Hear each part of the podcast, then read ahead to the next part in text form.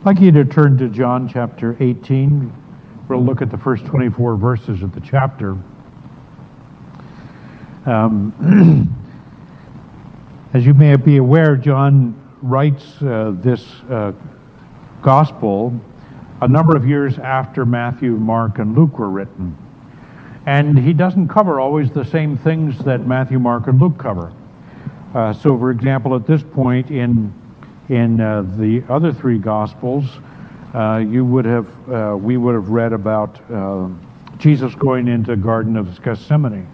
In this passage, he goes into the garden, but his time of prayer there and, and agonizing and asking, Can this cup pass from me? If not, then your will and not mine be done, and I'll drink this cup.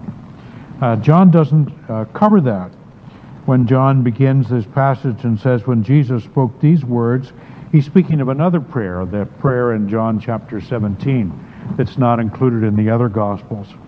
So in both cases, uh, this passage of his Jesus' arrest comes after his prayer, an appropriate preparation for the challenge of being arrested. Uh, John wants us to um, understand, as he does in other passages here, that when Jesus goes to the cross, it's not an accident, it's not an unfortunate thing that messed up an otherwise fruitful ministry of teaching. Instead, it was Jesus' purpose to go to the cross, and we will see in this passage uh, how much Jesus was in control of that process of his being arrested. Uh, as I read it, think about think about uh, the the things that fill your mind. Maybe a television program you've watched, maybe some movie, or maybe a novel that you've been reading. The situation is one in which someone is in danger. They and maybe their group around them, they're in danger. They might be arrested. They might be uh, uh, captured by some enemy force or something like that. And so you think of all the evasive maneuvers that they make, all the deception they use to try to hide from those who are trying to arrest them or capture them, the things that they do to, to change their appearance. They cut their, shave their head off and dye their, their hair, uh, their beard a different color. They change their clothes. They do everything that possible to avoid being captured, avoid being arrested, uh, because this is not what they want. Keep that in mind as we read through these verses in, in John chapter 18, uh, because Jesus' response is totally opposite of theirs. Beginning with verse 1 When Jesus had spoken these words, he went out with his disciples across the brook Kidron, uh, where there was a garden which he and his disciples uh, entered. The, now Judas, um, now Judas, who betrayed him, also knew the place, for Jesus often met there with his disciples. So Judas, having procured a band of soldiers and some officers from the chief priests and the Pharisees, went there with lanterns and torches and weapons. Then Jesus, knowing all that would happen to him, came forward and said to them, Whom do you seek? They answered him, Jesus of Nazareth. Jesus said to them, I am he. Judas, who betrayed him, was standing with them. When Jesus said to them, I am he, they drew back and fell to the ground. So he asked them again, Whom do you seek? And they said, Jesus of Nazareth. Jesus answered, I told you that I am he. So if you seek me, let these men go. This was to fulfill the word that he had spoken of those whom you gave me. Uh, I have not lost one. I have lost not one. Then Simon Peter, having a sword, drew it and struck the high priest's servant and cut off his right ear. The servant's name was Malchus. So Jesus said to Peter, Put your sword into its sheath. Shall I not drink the cup that the Father has given me? So the band of soldiers and their captain and the officers of the Jews arrested Jesus and bound him. First they led him to Annas, for he was the father in law of Caiaphas, who was high priest that year. It was Caiaphas who had advised the Jews that it would be expedient that one man should die for the people. Simon Peter followed Jesus, and so did another disciple. Since that disciple was known to the high priest, he entered in with Jesus into the courtyard of the high priest. But Peter stood outside at the door. So the other disciple, who was known to the high priest, went out and spoke to the servant girl who kept watch at the door and brought Peter in. The servant girl at the door said to Peter, You also are not one of this man's disciples, are you? he said, I am not. Now the servants and officers had made a charcoal fire because it was cold, and they were standing and warming themselves. Peter also was with them, standing and warming himself. The high priest then questioned Jesus about his disciples and his teaching. Jesus answered him, I have spoken openly to the world. I have always taught in the synagogues and in the t- temple where all Jews come together. I have said nothing in secret. Why do you ask me? Ask those who heard me what, what I said to them. They know what I said. When he had said these things, one of the officers standing by struck Jesus with his hand, saying, Is that how you answer the high priest? Jesus answered him, If what I said is wrong, bear witness about the wrong. But if what I said is right, why do you strike me? Annas then sent him bound to Caiaphas the high priest. Let's pray. Lord, as we come to look at this passage in Scripture, we pray that your Holy Spirit would give us insight and would open our minds and our hearts, that we would grasp what John is re- relating to us here, that we would understand things about our Lord Jesus that we didn't understand before, that we would understand things about ourselves as well, that we would understand what it was that Jesus took on our behalf, what was in this cup of your wrath, and what Jesus was willing to do for our salvation. Give us that insight, Lord, and open our hearts to you. In Christ's name, amen. As I said, think about that contrast. Uh, the accounts that you've heard recently um, were uh, read or seen uh, would talk about someone who was knew that their arrest was coming, that someone was going to capture them. And so what they do is they go to some place that whoever is seeking them would never ex- expect. Uh, so they go that place because they think I'm I'm going to be safe here. Uh, they they cross some boundary if they can. They leave the state of North Carolina uh, or they leave the United States and go to Mexico or Canada.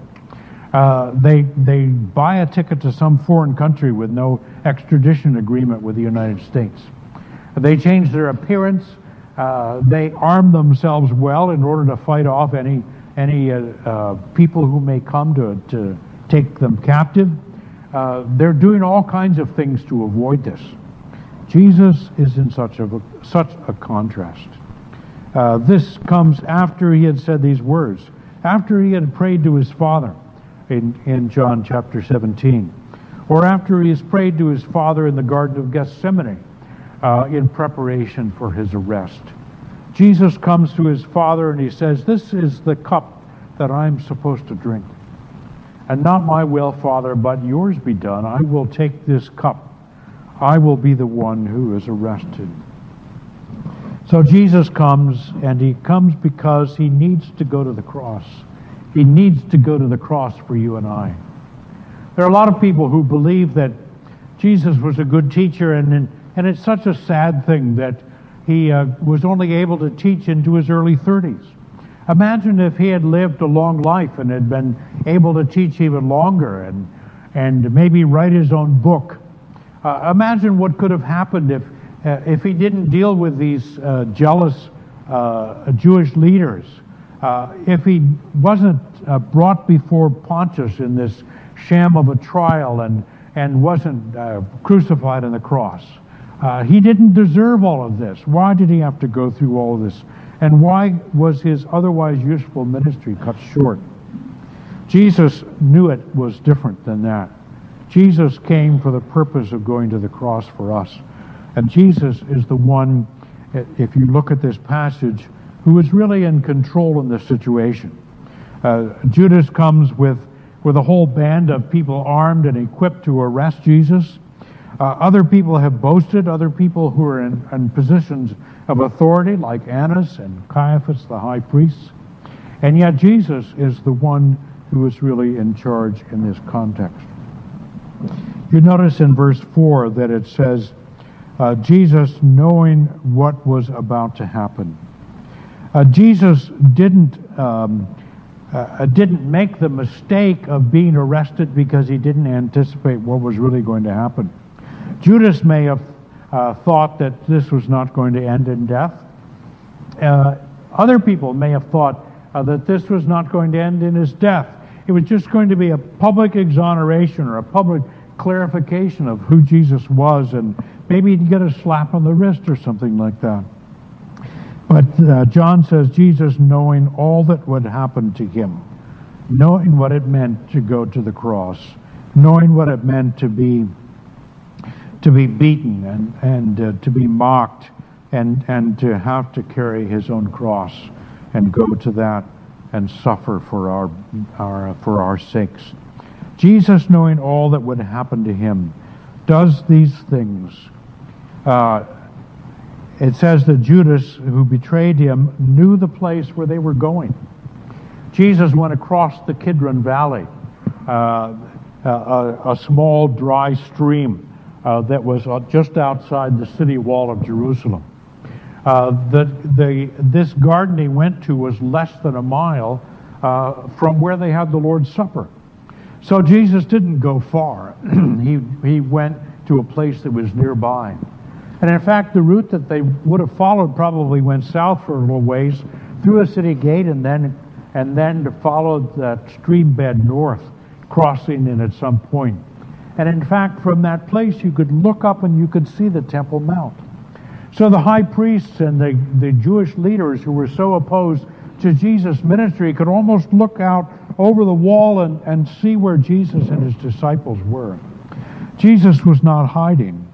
Nor did he go to some strange place, but he picked the place of his arrest. He, he picked a place that Judas would know. He picked a place that they would not have to go far to find him. He picked a place uh, where it would be private because they had been afraid to arrest Jesus because their fear of the crowds. So instead of being in the temple among all the people where he had been teaching before, and they were afraid to arrest him, he goes to a place uh, at night, a place that would be quiet, a place they could rest him without, without uh, disturbing the public. So Jesus goes to this place. He had even said to, to Judas shortly before that, when, when Judas left uh, the upper room where they were having the Lord's Supper, he, he talked to his disciples and said, One of you is going to betray me. And the others didn't know who it was, but, but Jesus says to Judas, what you do, do quickly. Jesus had said, in a sense, uh, don't put this off. I'll be waiting for you. I'll be rest. I'll be waiting for you in the usual place where you know how to find me. Judas comes, and it says that he he brought with him um, he, a, a band of soldiers and some officers from the chief priests and the Pharisees that were, went there with lanterns and torches and weapons. Judas comes with an overwhelming mob. The soldiers uh, would have been a group of Roman soldiers who were uh, uh, given to the, the high priest and the Jewish leaders to help maintain order and peace in the city during the Passover. Uh, so these Roman soldiers were there, and it refers later to their commanding officer. There were also the guards from the, from the temple uh, who were under the authority of the chief priests and the leaders in the temple. and they came with an array of weapons. They had lanterns and torches so they could find Jesus, and they had weapons as well. So they all came uh, prepared to arrest Jesus. Let's make a comparison to another situation. Uh, David, when he, uh, when um, Absalom wanted to take over and become king and, and replace his father.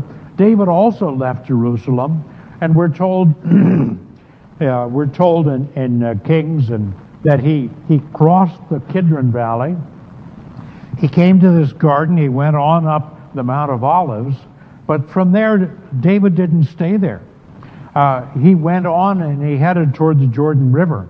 And in fact, when he, when he knew what their plans were, he went across the Jordan River. So David did the sort of thing that we would consider to be normal, evasive, protective uh, strategy. He went across uh, the Jordan River. He crossed a boundary to get away from, from Absalom and, and any forces he would put together. But Jesus stayed right there. Jesus stayed there where he could be arrested uh, because he knew his calling was different than David's. David's calling was to protect himself and those around him uh, from the attack of Absalom. Jesus' uh, calling was to protect us from the attack of our own sin, from the attack of Satan, from the, from the power of, of sin in the world around us and the power of sin in our own hearts. Uh, Jesus' task was to go to the cross for us. And so Jesus needed to be arrested to be our Savior. David needed to flee in order to have a future as Savior of his people, Israel.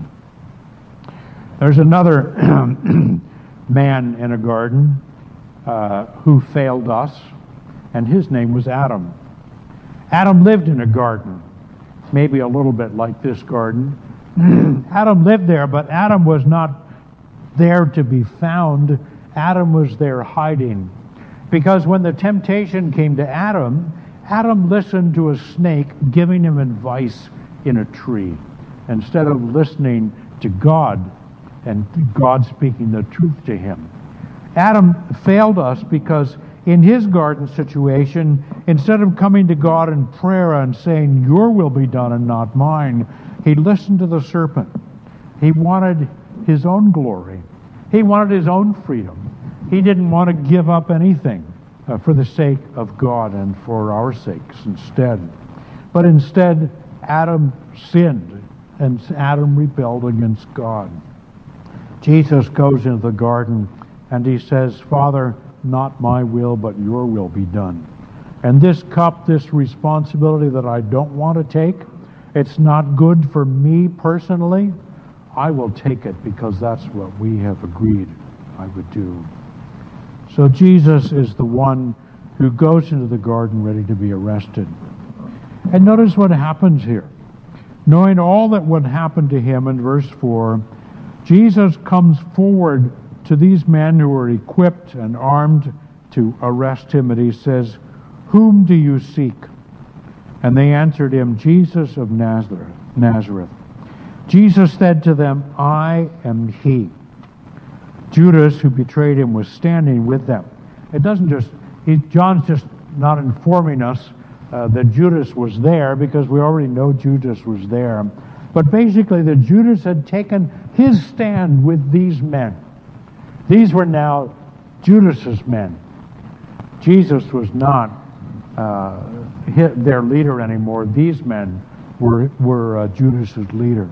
Judas was taking his stand with them. And here's, here's Jesus by himself, his disciples holding back in the background, maybe hiding behind the trees. Uh, Jesus is by himself defenseless. Uh, among his followers, there's one sword, maybe two, uh, but these men are equipped to arrest him. And what does Jesus do? Jesus is the one who goes in front of them and says, Who are you seeking? And when they say Jesus of Nazareth, his answer is, I am he. It's another I am in the Gospel of John. Jesus is using those words of, uh, that God speaks to us, uh, the name that he has, I am. And Jesus says, I am. And here, here is this almost ridiculous situation in which these men are armed and there's a, a, a mob of them. There's a big group and Jesus is basically standing by himself. And when he says, I am he, they drew back, they fell to the ground. How could they be uh, afraid of him? How could they be in awe? How could they stumble backwards and fall to the ground in front of Jesus? Well, there's something that John wants us to understand about the glory of Christ. That he is He is an awesome presence before these armed men. Uh, he that they are going to arrest, they have the warrant for his arrest. Uh, he, they, he is the one that they are afraid of, and they back off. Jesus knows that he is supposed to be arrested. So his, his response is to, to refocus them in a sense. So he asks them again, Whom do you seek? So the first part of this is that Jesus really sets his own trap in verses 1 to 7. Instead of avoiding it, Jesus sets the trap and he walks into it. He places himself almost like, like the bait to be caught in the trap. But then from verse 8 on, Jesus takes the place of his own. Jesus, the second time, he says to them, I am he. Uh, who do you seek? And they said, Jesus of Nazareth. Jesus answered, I tell you, I am he. So if you seek me, let these men go. You realize in this kind of a judicial sort of a situation, the arrest, Jesus is clarifying what does your arrest warrant say? It says Jesus of Nazareth. He's gotten them to say that twice now, and therefore he is saying, okay, these men are not on the warrant. Let them go. Jesus is protecting these men who are hiding behind him among the trees. Jesus is concerned about them and not about himself. You wonder why is Jesus protect them? Peter has already said several times, uh, I will go to the death with you. Any place you go, I will go. I will never abandon you. I'll never forsake you. Uh, and yet Jesus says, Let these men go. Uh, Simon Peter makes a feeble attempt.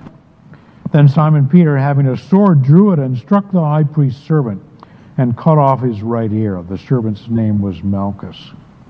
Luke tells us, Luke the doctor says that Jesus stopped then and he healed Malchus's ear. Something that a physician would be interested in knowing about. Jesus said to Peter, Put your sword in its sheath. Shall I not drink the cup that the Father has given me? Jesus is protecting his disciples because he knows they're not ready. He knows Peter has said these things. Uh, he sees Peter's uh, impulsive action with his sword. Jesus is not surprised by that. He knows Peter's character, that Peter would act this way. But Jesus knows that Peter and the others are not ready. He knows what's going to happen to Peter. He knows what's going to happen to himself. So he knows what Peter is going to do. He knows that Peter is not ready to be arrested, uh, to, to have his life threatened along with Jesus' um, life. And he knows that the rest are not as bold as Peter. Uh, he knows their weakness, and he knows our, the weakness of our own hearts as well. He knows that, like Peter, we are ready to make promises. We're ready to say, Jesus, I'll follow you any place you go. Jesus, I would go to the death for you. But we, he also knows that there are times when we have an opportunity to identify with him, to speak for him, uh, to share the gospel with someone else, and we hold back. Uh, he knows that many times we are full of good intentions, but sin so easily traps us. I think of my own week this past week, and you can think of the same way in which uh, at one point I had good intentions and may have expressed those to someone else but then a temptation comes, and, and it's so easy to fall prey to it. It's so easy to, to fall back and not say what we ought to say, to do the easy thing instead of the hard thing, uh, to, to, to speak as though we are full of power and boldness and righteousness, and yet to realize how much sin controls us in subtle ways and sneaky ways, and we don't even see it coming and we fall prey to it. Jesus knows our weakness. While we're here, we should also note that this is not the kind of thing which is written um, later on when people are saying, let's make up some stories about Jesus and, and make them look very real. Uh, because those kinds of stories, the kinds of things in which in which some uh, person's character is exalted in an account, often they're, they're kind of spiritualized and otherworldly and they're not really in touch with reality. You notice how in touch with reality that Jesus, uh, John is when he writes this.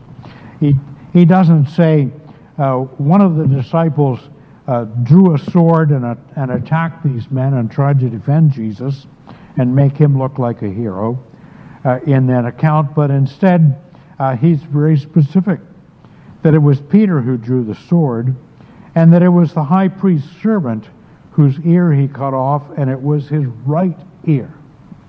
Now, why are those details there? Well, one reason is John may think, and, and you see this in other Gospels, uh, you know Malchus. You remember the guy with the funny looking lobe on his right ear? Uh, ask him if you have any questions about this. Malchus can testify to what I've said.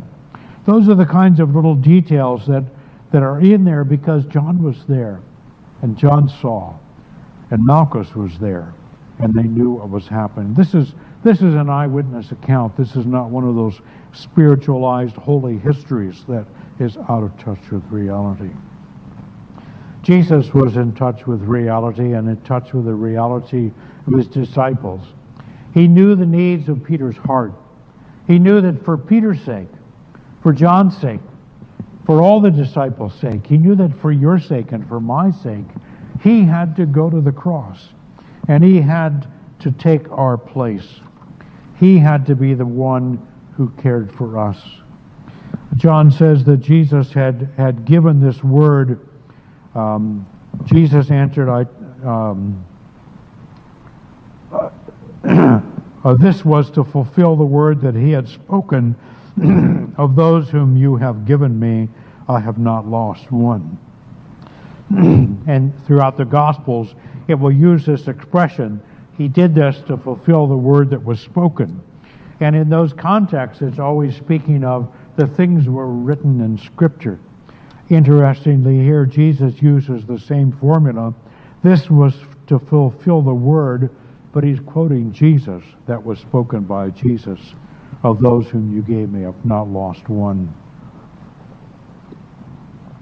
John treats the words that Jesus spoke uh, the same as he treats the words that are written in Scripture. Jesus is fulfilling his promise that he would not lose anyone. And the reason for that is the reason he gave to Peter when he said, Put your sword away. Shall I not drink the cup that the Father has given me? That's really the key verse to this whole passage. That Jesus is doing this to drink the cup that the Father has given me. If you turn to Psalm chapter 70, um, 75, there it speaks of God's judgment. Verse 7 But it is God who executes judgment, putting down one and lifting up another. For in the hand of the Lord there is a cup with foaming wine well mixed, and he pours out from it on all the wicked of the earth. And all the wicked of the earth shall drain it down to its dregs. Elsewhere, that expression of God's cup is, is used in talking about other nations that have rebelled against God and having to drink the cup of God's wrath. But, but the, the people of Israel and, and will do the same thing that we tend to do. And when we read about God's uh, cup of, of wrath uh, for the wicked, we think that it belongs to somebody else. We think this is not my cup because I'm not really wicked. Uh, I, I don't get everything right and I make mistakes and I don't always follow through on my good intentions, but we don't see ourselves as the wicked. But what Jesus is doing when he says, I need to drink this cup, is he's saying, This cup belongs to Peter. It really is Peter's cup. It's John's cup. It's my cup. It's your cup. It's a cup that belongs to us and that we ought to drink. But Jesus says, I need to drink this cup in Peter's place, in John's place, in your place, in my place, because you and I cannot drink this cup without being destroyed. But Jesus says, I'm going to drink this cup for you. And that is, is an agreement between he and his father. Shall I not drink the cup the Father has given to me? The Father, the Son, even before the world was created, knew that sin would need to be paid for, that your sin and my sin would need to be paid for, and that God is rightly angry and full of wrath at our sin, that someone would have to drink that cup. But the Father and Son agreed that we will take that cup upon ourselves, and that the Son would be the one who would drink it. And he would be broken in his relationship with his own Father for the sake of Peter, for the sake of you, for the sake of me. In the third part of this passage, we see that Jesus is the true high priest. And we see in this trial that it's not really a trial of chaos in a sense, because Jesus is the one who is in charge. Jesus is the one who is seeking justice, not justice for himself, but justice for you and I. There's a confusion in this passage about who the high priest really is. If you look at um, at verse 13, so the band of the soldiers and their captains and the officers of the Jews arrested Jesus and bound him. First they led him to Annas, for he was the father-in-law of Caiaphas, who was high priest that year. It was Caiaphas who had advised the Jews that it would be expedient for the one man should die for the people. So they go before the high priest. It talks about Simon Peter being in the high priest's courtyard. And then it says in verse, uh, verse 19, the high priest then questioned Jesus about his disciples and his teaching. And Jesus answered them. And uh, uh, one man didn't like Jesus' answer, so he says, How is that and how you answer the high priest? But then at the, at the end of that paragraph in verse 24, Annas then sent him bound to Caiaphas the high priest. So, who is the high priest? A lot of people have tried to switch these verses around and figure out some way in which they, they maybe maybe this uh, verse 24 is in the wrong place or you know because who's the high priest? Well if you look at the history of what really happened here you'll find why there's a confusion. The normal high priest uh, it's a hereditary role for life was annas. But the romans didn't like annas and the romans of course wanted to show that they had authority and they were in control and so they deposed Annas from his position and they appointed his son to be high priest. And then they switched it around. So Annas's five sons all took turns being high priest, and his son in law, Caiaphas, was priest at this particular point. So here you have Annas, whom the Jews would consider the rightful high priest, but Caiaphas is the official high priest approved by the Romans this year. And probably when they come to the high priest's courtyard, there probably is an enclosure, and in that is Annas's house, and there's also Caiaphas's house. And it's all within the same courtyard. And there's official places where they would handle trials and meetings and things like that in that particular place. And so it is accurate to say that they took him to the high priest. They took him to Annas, uh, who the Jews would consider the high priest. And then he was transferred to Caiaphas, who had a legitimacy under the Romans as high priest in that year. And so both of them were involved in different parts of the trial. Uh, Annas, because he was he was the senior one and man, the man who, who called the shots, uh, he got the first chance to interview Jesus. You might compare it to a family owned company in which, you know, the father is, is no longer, he, he's the chairman of the board now. He has this official role, and his son is the chief operating officer, or maybe his son in law. They all have positions within the company. Uh, but everyone defers to the father in, in many ways, uh, even though the, the, the orders are signed by the son or the son in law. It's that kind of a situation. So there's confusion here. Who really is the high priest. And I think the way in which John writes this, he wants us to understand that, yes, Annas has claims to be the high priest, and, and Caiaphas is the official high priest, and they have this authority in the leadership structure. But you know who the real high priest is? Jesus. Jesus is the one who is God's heavenly high priest. He's the one who can bring a sacrifice for us. He is the one who can be that sacrifice for us. Jesus is the real temple in his body. He is the one who is going to come uh, between us and the Father and reconcile us to the Father and is going to cover us over with his blood. Uh, these two men are pretenders, and they're doing a poor job of it as well. They don't really know what it means to be the high priest.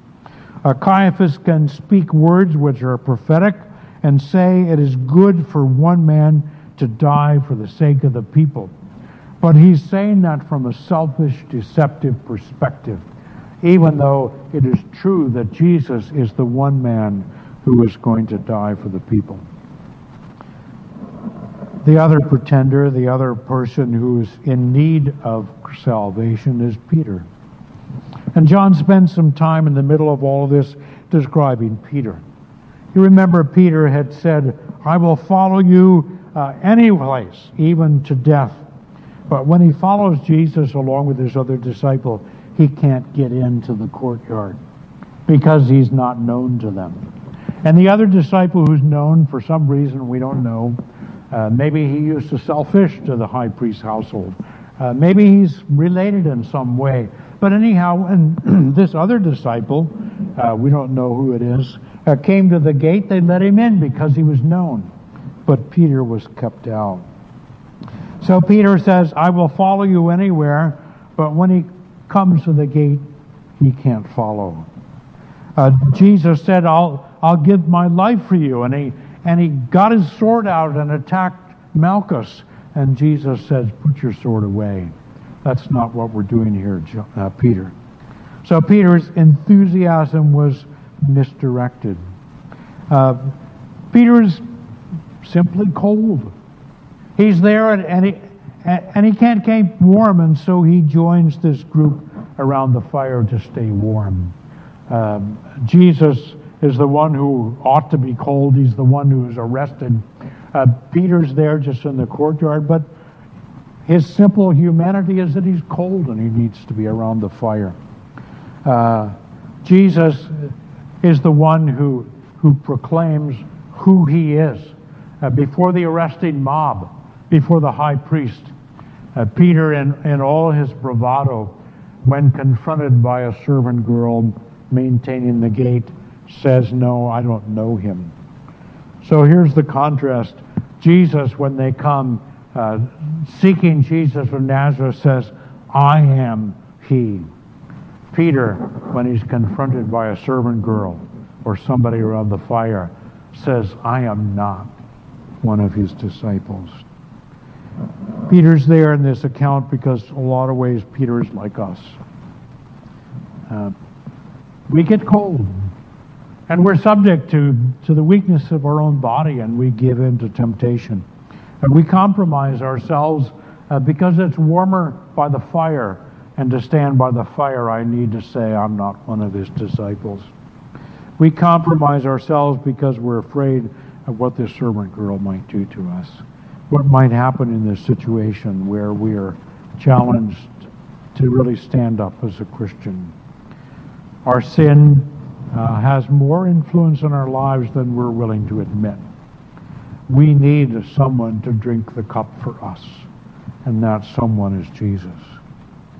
When Jesus stands before the high priest, verse 19, it says he questioned Jesus about his disciples and his teaching, two things. Jesus controls the, the, uh, the answering because he skips over the disciples. He's not going to give any information about these men, their names, or where they can be found. They're not on the arrest warrant. He's not going to give information. So he only answers the question about his teaching. And Jesus, when he answers the question, he answers in a proper legal way. he's being asked to testify against himself, which is not according to the regulations uh, for this kind of trial in, in the Jewish court. court. so Jesus uh, doesn't answer the question himself. He says, he says, There are plenty of witnesses out there because I spoke publicly and I spoke openly. You can ask those people and get them to testify about what I said. Uh, Jesus says, I've spoken openly in the world. Jesus has not hidden what he is teaching. When Jesus says, uh, I have spoken openly, I have not spoken uh, in, in uh, secret, I have said nothing in secret. Jesus isn't talk, saying, I never had any private conversations with my disciples. In fact, there were many times he had to explain things to them that he had told the public and that they didn't understand. Jesus is, but what Jesus is saying is, I didn't have a public message and then have a revolutionary message that was secret. Everything I've said has been open, and you can try me on those bases.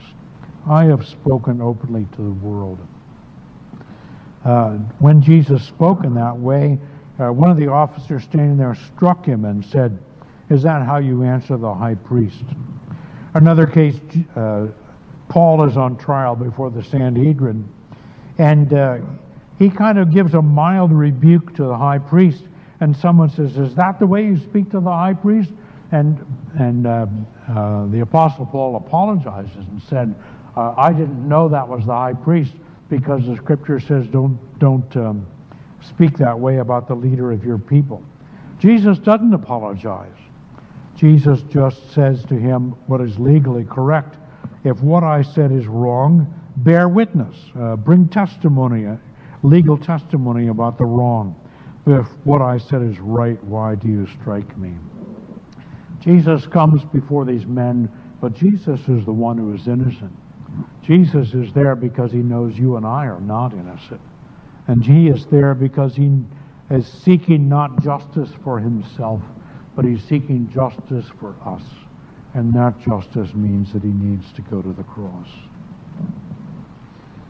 Jesus goes and stands before these men because he is our high priest. And he needs to intercede for us. He needs to stand before between us and the wrath of God.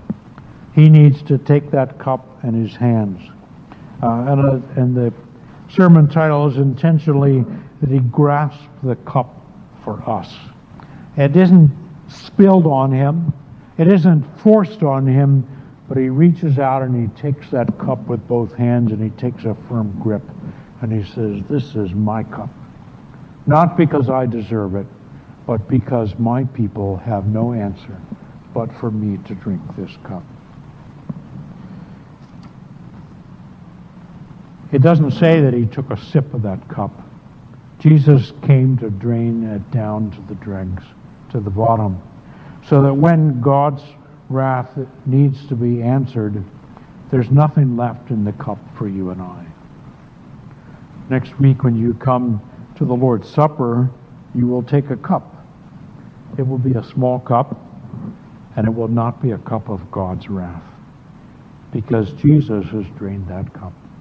The cup you get will be a cup of rejoicing, a cup of salvation, a cup of joy. And you can take that and share that with each other uh, because it belongs to you through what Jesus has done. Let's pray. Oh Lord Jesus, our understanding of what you have done for us is sometimes too small. It's too influenced by the world around us, too influenced by what would I have done in that situation. We realize, Lord, that Jesus, that you are like no other.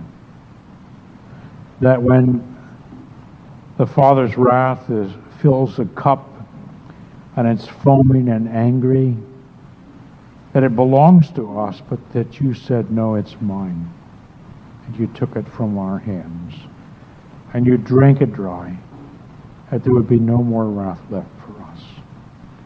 Help us, Lord, in taking the cup of salvation and rejoicing in what you have done. Help us to go away rejoicing that you have dealt with the Father's anger for, on our behalf, that you have provided a sacrifice, that you are our high priest, that you are the one who, who protects us and shelters us, that none that the Father has given to you would be lost. We pray with rejoicing in the Lord Jesus' name. Amen.